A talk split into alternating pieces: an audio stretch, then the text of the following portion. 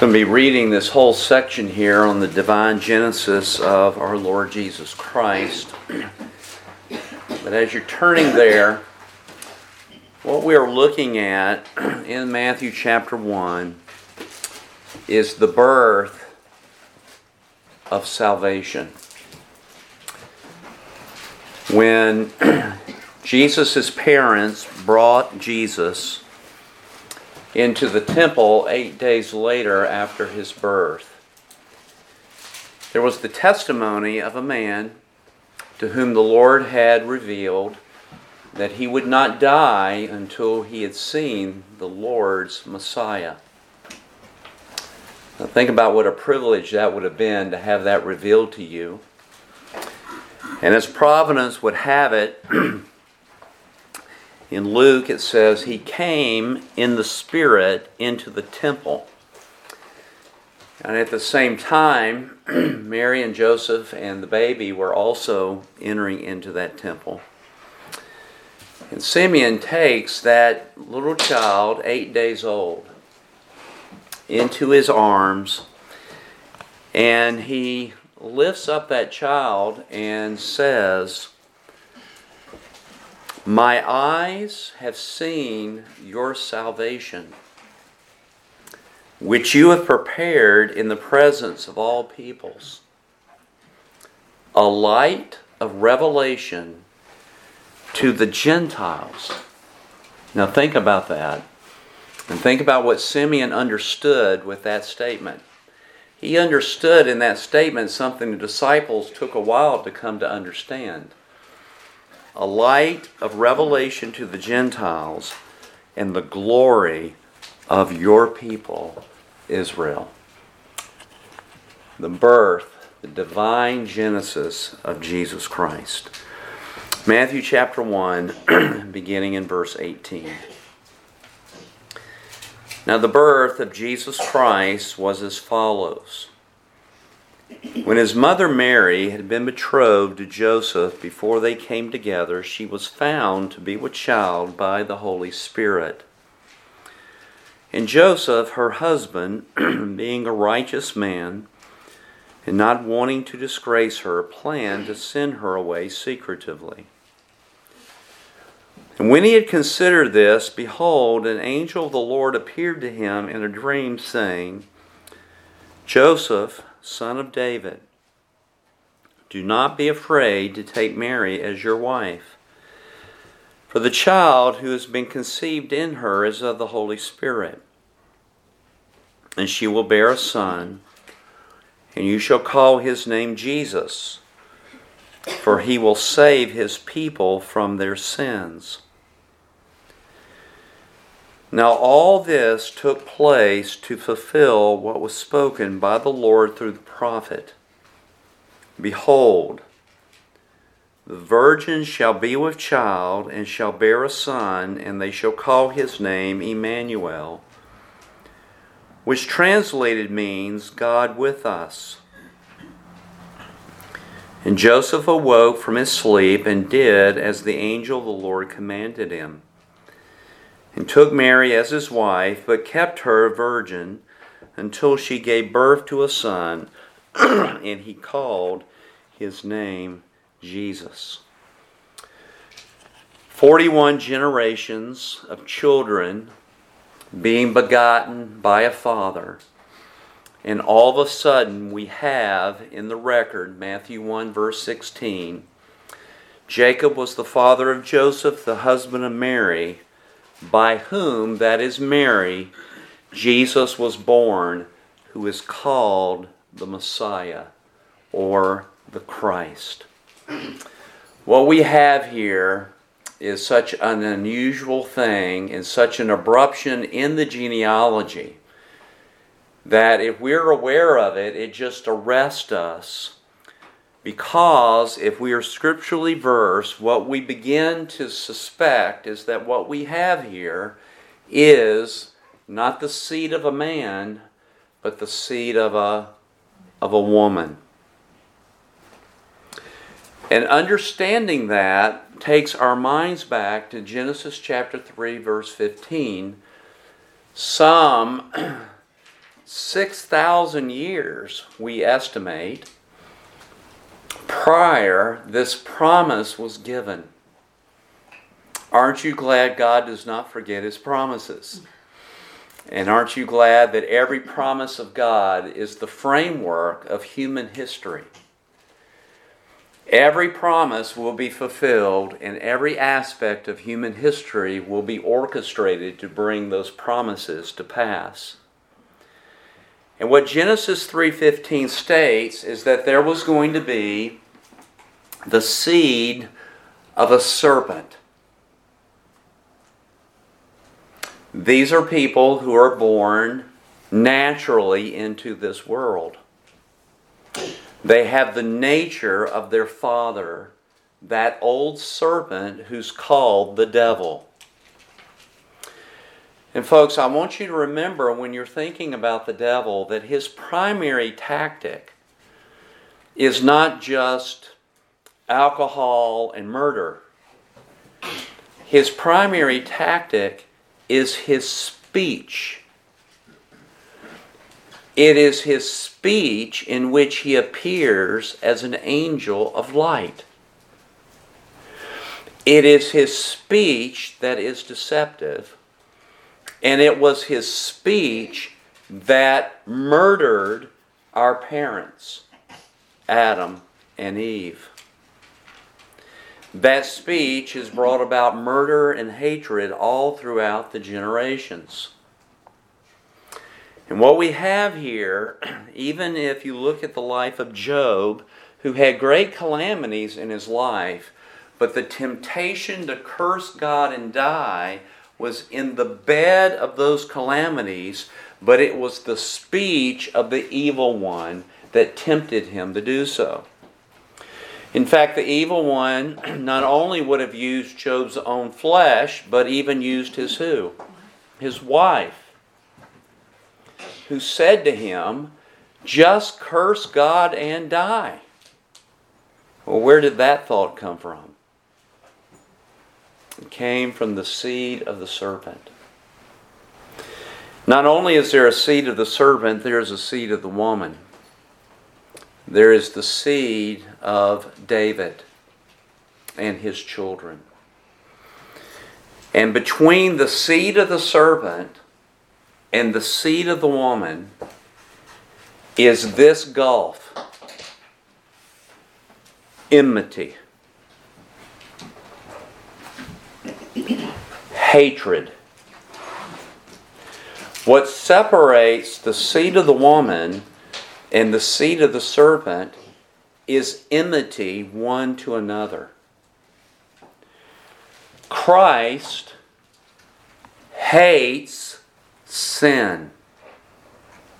You agree with that? And Satan hates the righteous one. By the decree of God, the seed of the woman and the seed of the serpent are separated one from another by their hatred of the works of one another. And so, for a believer who is union in Jesus Christ, there should be a natural, meaning inherent, in that new nature a separation or a hatred from the world. Because the world certainly has a hatred for you, does it not? And so that seed of the woman and the seed of the serpent, and what we have here is this singular seed, a man named Jesus, who is the promise Messiah King, the Messiah priest, and the Messiah prophet. And he is given that name, verse 21, because of the aim of his life and mission. His name shall be called Jesus because, or Jehovah saves, because he will save his people from their what?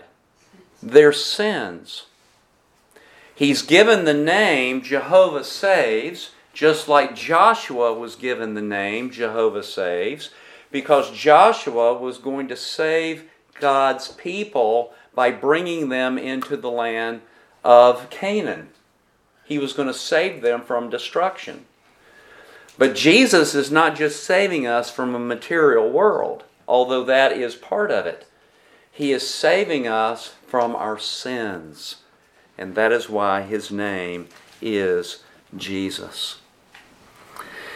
Now, folks, that means that salvation is both outside of us, alien to us, but it also means that our salvation means that we are being delivered from the aspects of sin in our life. First of all, from the punishment and the guilt of sin. We call that justification. God's people are being saved from the ill effect and the evil power of sin. We call that sanctification. And ultimately, we're going to be delivered from the very presence of sin and death, and we call that glorification. All three of those aspects, who's doing it? The Lord Jesus Christ is doing it as he is seated on the throne of glory. Salvation is not just a procedure, that is, to do something. Salvation rests in a person Jesus Christ the Lord. Peter would proclaim very strongly Neither is there salvation in any other. For there is no other name under heaven given among men whereby we must be saved. There is salvation in no other thing, no other power, no other ability, no other work, other than the name that God has given under heaven whereby we must be saved. That name is Jesus, which means Jehovah saves, and he will save us from our sins. And folks, when you when you have his nature inside of you, there wells up inside of you a joy about this. Because ultimately and in the future we're going to be saved from all of our sin. And we will behold him. Here in our passage in Matthew chapter 1, in verses 20 through through verse 25, we have this divine genesis of Jesus Christ. We've seen his earthly genesis, his earthly birth. Now we're seeing his divine birth. Up to this point, all we have noted is the historical event and circumstances surrounding this divine Genesis. Now we're going to answer this question How could Jesus, who is called the Messiah, Matthew 1, verse 16, be of a woman? How could this thing be? And this is exactly the emphasis of this passage. We noted it last week, but let's note it again. In verse 18, we have before they came together. She was found to be, secondly, with child, not by Joseph, but by the Holy Spirit. We saw in verse 20 the child who has been conceived in Mary is of the Holy Spirit. Again, we have the prophecy, verse 23 the virgin shall be with child and shall bear a son. Verse 25 He kept her a virgin until she gave birth to a son. So, what we have here is the point that this birth of this man, Jesus, who is the Messiah, who is of the divine lineage of David and of Abraham, has also a divine origin.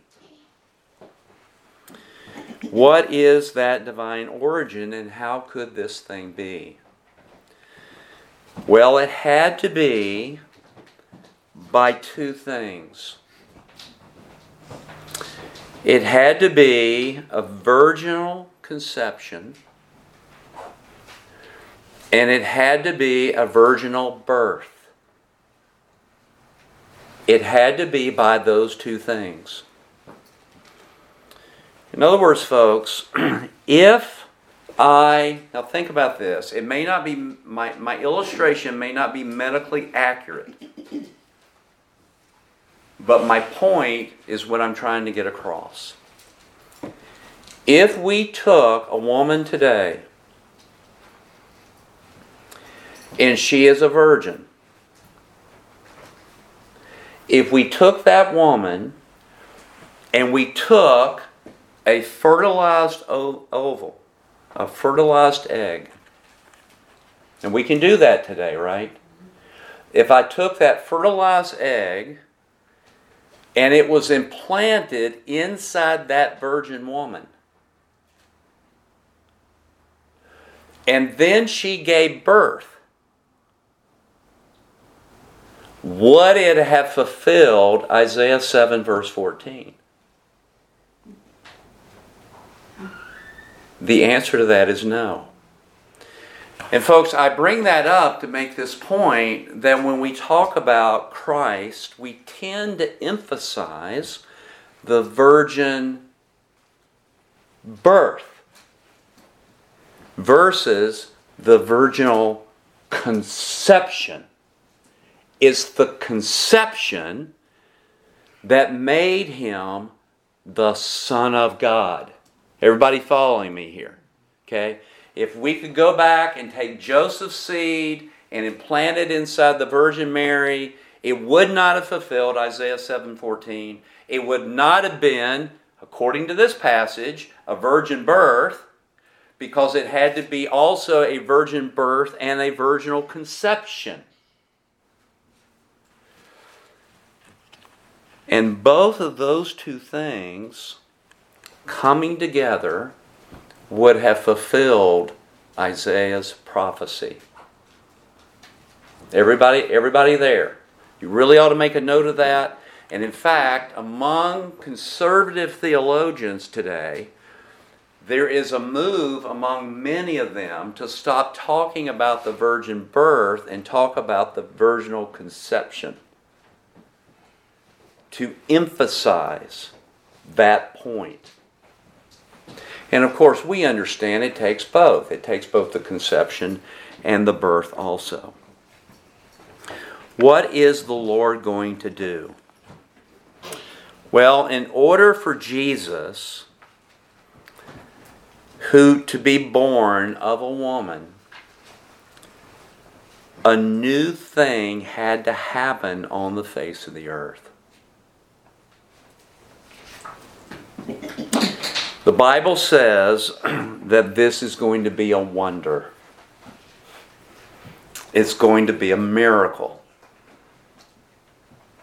And as we read for our scripture reading, Isaiah 7, verse 14, Isaiah delivers this sign to Ahaz, who is of the house of who? David.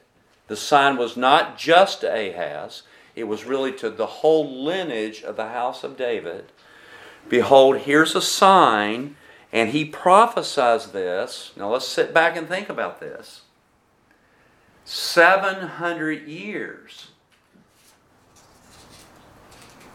prior to the birth of Jesus the Messiah. That's a long time. Seven hundred years. This coming July, our nation will be 248 years.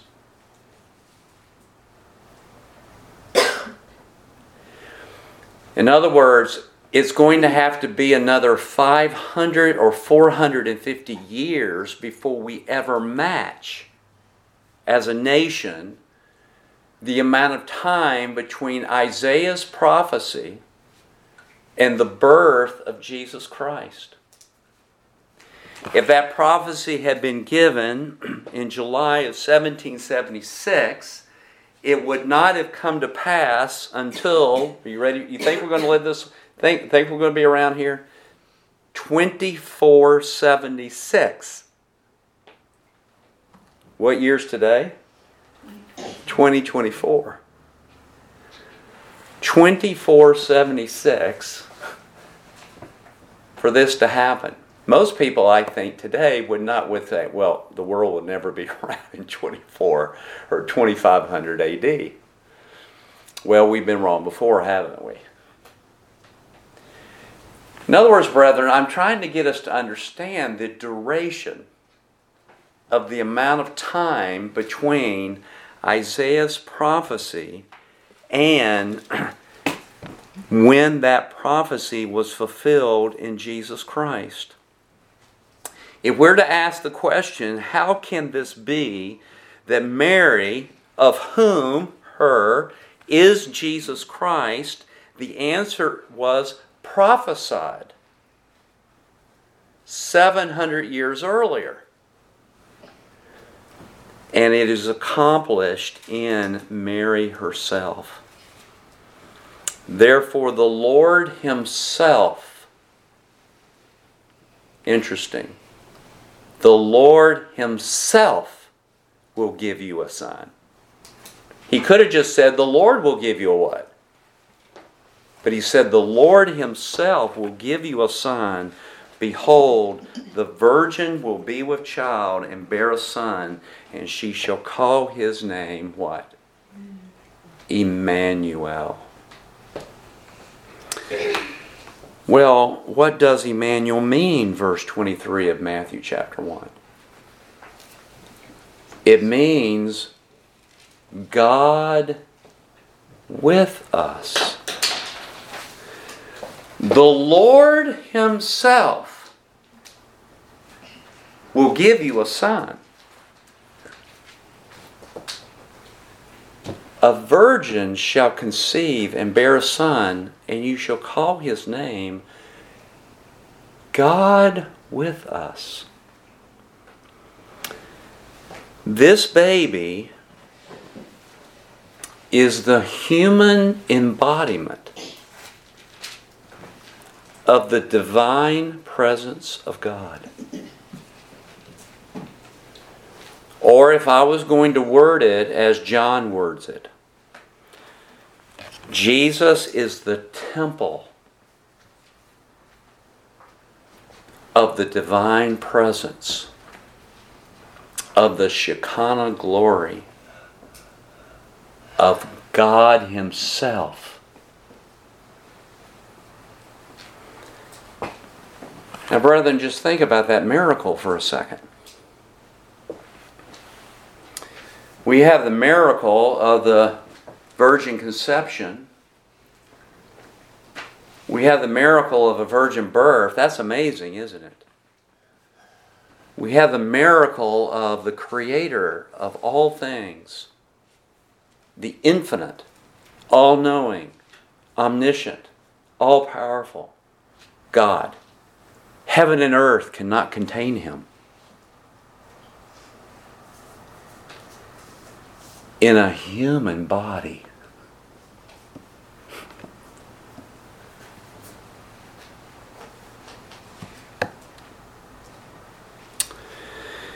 Now, the Isaiah prophecy states that what I just read to you, therefore the Lord Himself will give you a sign. Behold, the virgin shall be with child and bear a son, and she shall call his name Emmanuel. The Isaiah text says that what Isaiah said to the household of David is a sign.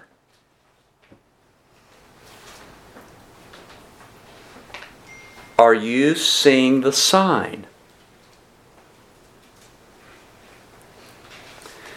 That sign involves a virgin conceiving a virgin giving birth to a son, and a name. Everybody following me? A name describing who this male child is. The emphasis of the Isaiah passage is on the sign.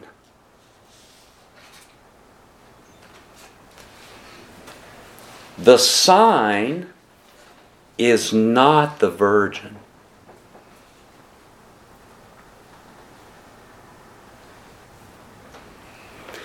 The sign is not the conception.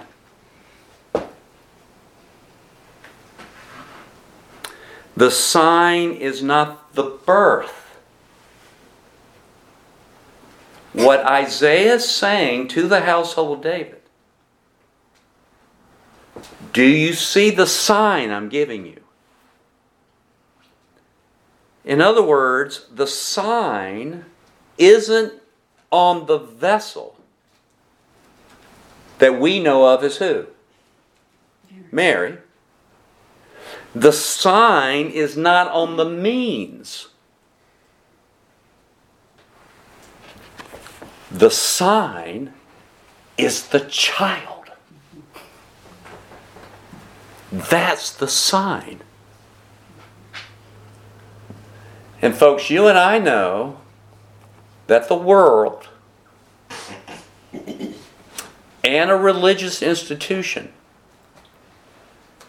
put the emphasis not on the sign, but on the human vessel whose name is Mary.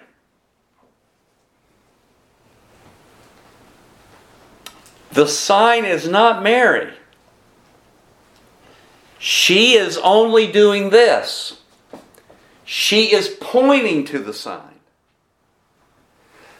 The virginal conception points to the sign, which is the conception. The virginal birth gives a sign, it's a pointing to the sign of the child that is born.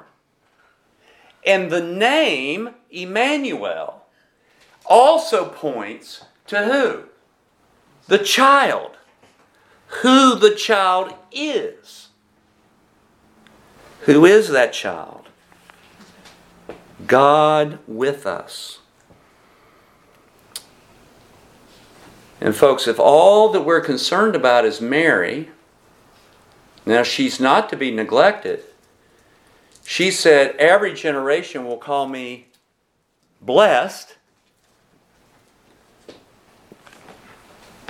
If all we're concerned about is Mary, or all we're concerned about is the means of the birth, we're missing the point. All the signpost to the household of David and to us as we're reading this is the sign. The Lord Himself gives you a sign. The child God with us. And, folks, we know that the Lord Himself is going to give a sign, and the sign is Himself in human, a human body. This is a wonder beyond all wonders. Certainly, it's a new thing that a virgin would conceive and give birth to a son. Would you not agree? But really, what the new thing is, that is the wonder of all wonders and the miracle of all miracles, is the baby. And that's what Simeon recognized. And that's what the widow in the temple recognized. And that's what the apostles, we beheld his glory.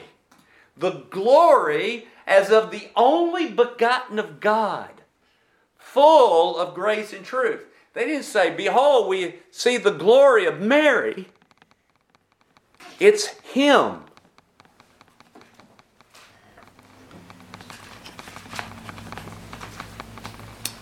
Mary is nothing but a fallen woman and a human vessel for the sign of this child.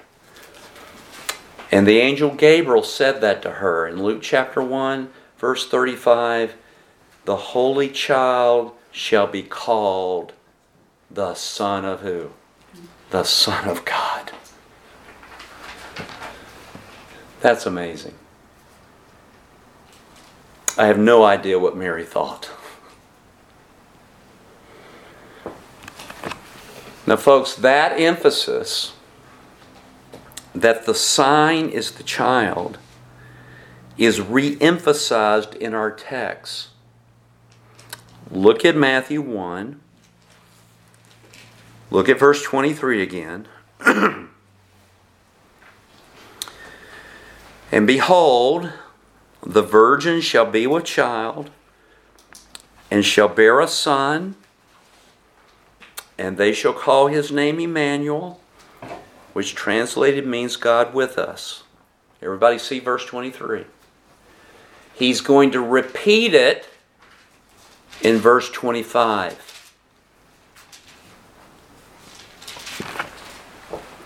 A virgin shall be with child and shall bear a son. Look at verse 25. Joseph kept her a virgin until she gave what? Birth. Everybody see that? There's a meticulous fulfillment of that Isaiah prophecy. In verse 23, it says that she shall bear a son. Verse 25 says she gave birth to a what? A son. And then it says in verse 23 You shall call his name Emmanuel, or God with us. Verse 25 says, He called his name Jesus. Everybody see that? Now, did you say to yourself, Whoa, here's a discrepancy? Because in verse 21 of Matthew 1, it says, You're going to call him Jesus because he's going to save his people from their what? Their sins.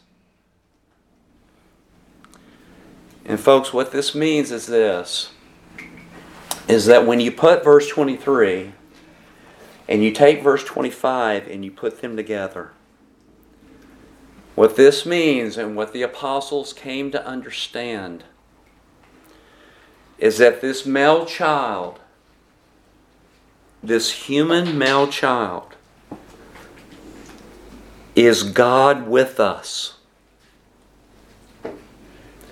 This human male child, this incarnation, is what we call it doctrinally. That the incarnation, God with us, has the purpose of saving believers from their sins. That's what this passage is saying. And, folks, the only person that can save us from our sins is the Creator. There is no sinless human being. All we like sheep have gone astray. Behold, there's none righteous, no, not what? Not one. The writer says if God would mark our sins, nobody would stand before him. There had to be a new thing on the face of this earth. There had to be a wonder of wonders. There had to be a sign above all signs. what is that sign? A baby. And all the prophecies are saying, look, they're all pointing to it. And Mary, as a virgin, is pointing to it. And her conception is pointing to it. And her giving birth is pointing to it. And the name that Joseph named him is pointing to it. The sign of that male child God incarnate saving people from their sins. He did not come in the first coming to set up a kingdom or to give prosperity to people or to make our lives comfortable. In fact, it's not comfortable because the seed of the serpent hates the seed of Christ. The second coming will set up the millennial.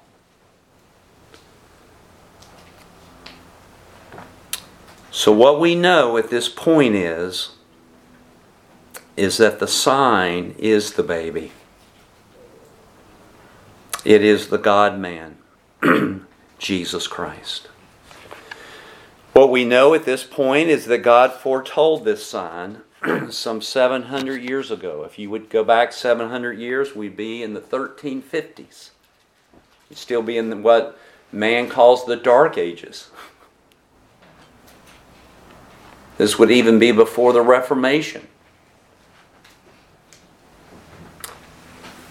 But we also know this. Look at verse 22. Now, all this took place to fulfill what was spoken by the Lord through the prophet. What does he mean when he says, Now all this? Well, he's certainly talking about the genealogy from verse 2 down through verse 16. Right?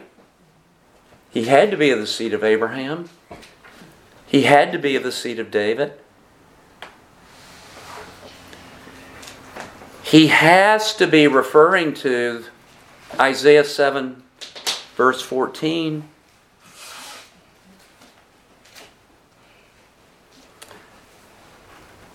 In other words, folks, what has happened is that every aspect of human history, every event that has occurred on the face of the earth, since the creation of the world. That it has all been done to bring about this child. Everything.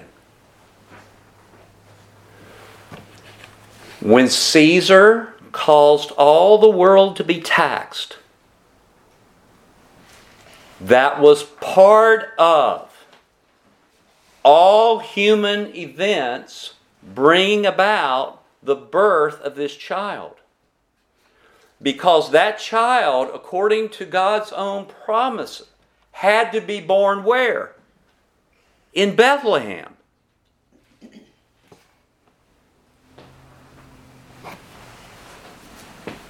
So Caesar unknowingly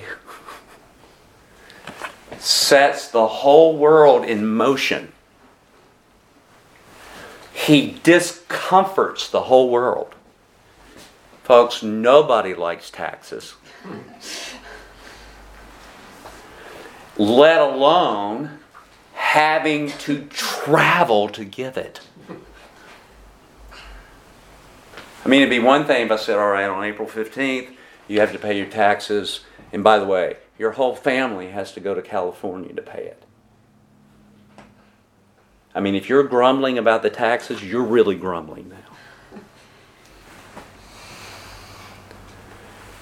Every event, every narrative in your Old Testament, all the historical story in Genesis, Exodus, Leviticus, Numbers, Deuteronomy, every psalm that has been prayed, every prophecy, whether it be a major prophet or a minor prophet. And folks, please, we don't call them major prophets because they're greater than the minor prophets. We call it major because they wrote more. Whether it be a major prophet or a minor prophet, whether it be the 400 years of silence from the end of Malachi to the beginning of the book of Matthew, Everything that has been occurring on the face of this earth has all been framed in by the Word of God, and it has all been set in motion to bring about this wonderful sign. In the fullness of time, Christ came forth. And, folks, the only person that has the ability to do this is God. It's God. Why do we doubt that? Why do we think that what's going on in the world right now is some kind of chaotic mess? It is if you're looking underneath the embroidery, but on top of the embroidery is God. And if all of human history, some 6,000 to 10,000, depending on your chronology, if all of that human history was all framework, all events, so that this point, this child could come and be born, then we are living in a day where all of human history and every event on the face of this earth is all being frameworked for his second coming. Do you hear that? Everything. Your being born right now is part of that framework. Your being here in these services is part of that framework. Your response to the gospel or lack thereof is all part of this framework. Everything is being orchestrated so that when they cry peace and safety, the clouds rent. And the one who was born, the sign, who is now seated at the right hand of the majesty on high, comes off that throne and comes through into this material world to claim what is rightfully his.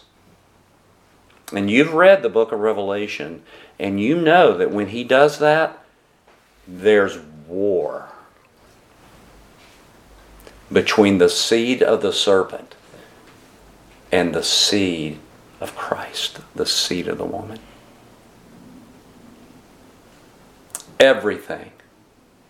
Our nation is part of that orchestra. The things that are invented, the cell phone in your hand, the computers, the technology, all of this, of which many of us have real concerns about where it's going, right? It's all going so that the word of the king can come to pass. Is that not comforting? Every word in our Bible is true. And let me go further. Every word of God that's not written in our Bible is true. We only have a subset of what's been written according to the prophets. Every word that God has spoken is sure. It doesn't shake. It doesn't get unstable. It isn't in danger of being overthrown. Just as sure as the sign of a son whose name is Emmanuel, whose mission is to save his people from their sins, just as sure as that is, so is certainty his second coming.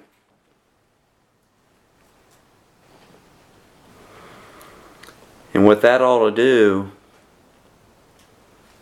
is give your soul stability.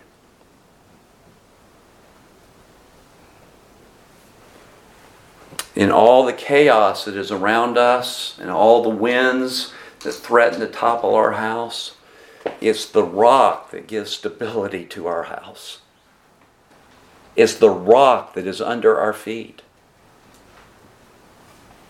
It's God Himself. If the identification of the sign is Jesus the Messiah, then what that sign is speaking to us, at minimum, is God's faithfulness. Listen to what Paul wrote in Romans 15. Now I say that Jesus Christ was a minister of the circumcision, that is, he was a Jew, for the truth of God, to confirm the promises made to the fathers and that the Gentiles might glorify God for his mercy. God is faithful, is what this verse said. God is true. That's what this verse said. And for us who are Gentiles, who have been saved by His grace, not only should we see his faithfulness, that's what a Jew would see. Not only should we see that God is true to what he says, even though if the promise has been given centuries ahead of time, he would see that. but as Gentile people, we should go a step further and thank God for his mercies to us. He was a minister to what nation? To Israel. The promises were given to what nation? Israel. And from that cross and from Jerusalem echoed the gospel, not to the Jew only, but into all the world. Every ethnicity, every tribe, every people, all the nations, in all the world. Blessed be his name for what he has done. The rabbis counted in the Old Testament, and I don't know if this is true or not, but the rabbis numbered 456 messianic prophecies.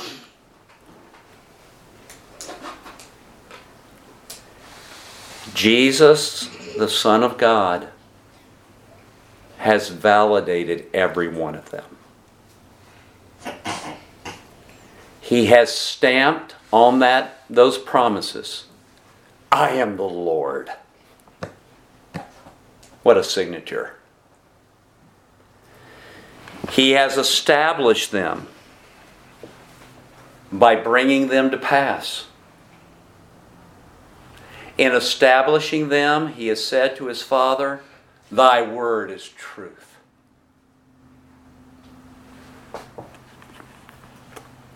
And he has fulfilled many, maybe most of these passages.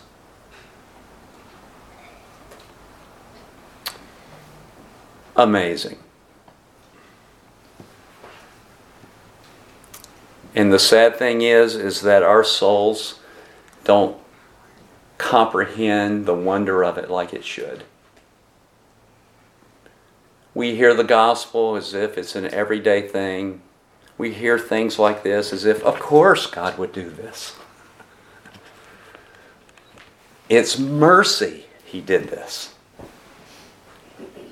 no obligation.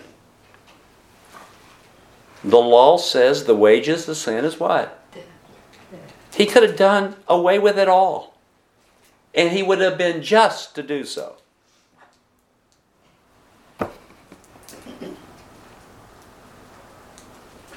But he had compassion on the ignorant. He had pity on those who cannot hear. And he did not, like the religious Jews, walk around the Samaritan man that was beaten and in his blood. He came to you and he came to me, beaten down in our blood, guilty, sinful, ugly, cancerous, from the top of our heads to the bottom of our feet. And he looked at us and he spoke the word Be healed. And we received the healing. This baby is the sign that nothing, not even evil, can annul God's word and promise.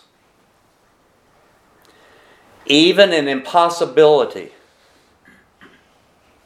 like a virgin conceiving or a virgin giving birth, or a child who is God with us, or God Himself saving believers from their sins. Nothing is impossible with God.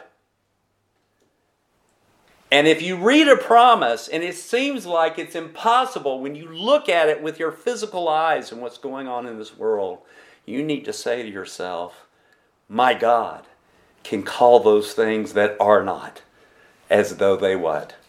They are. Hallelujah.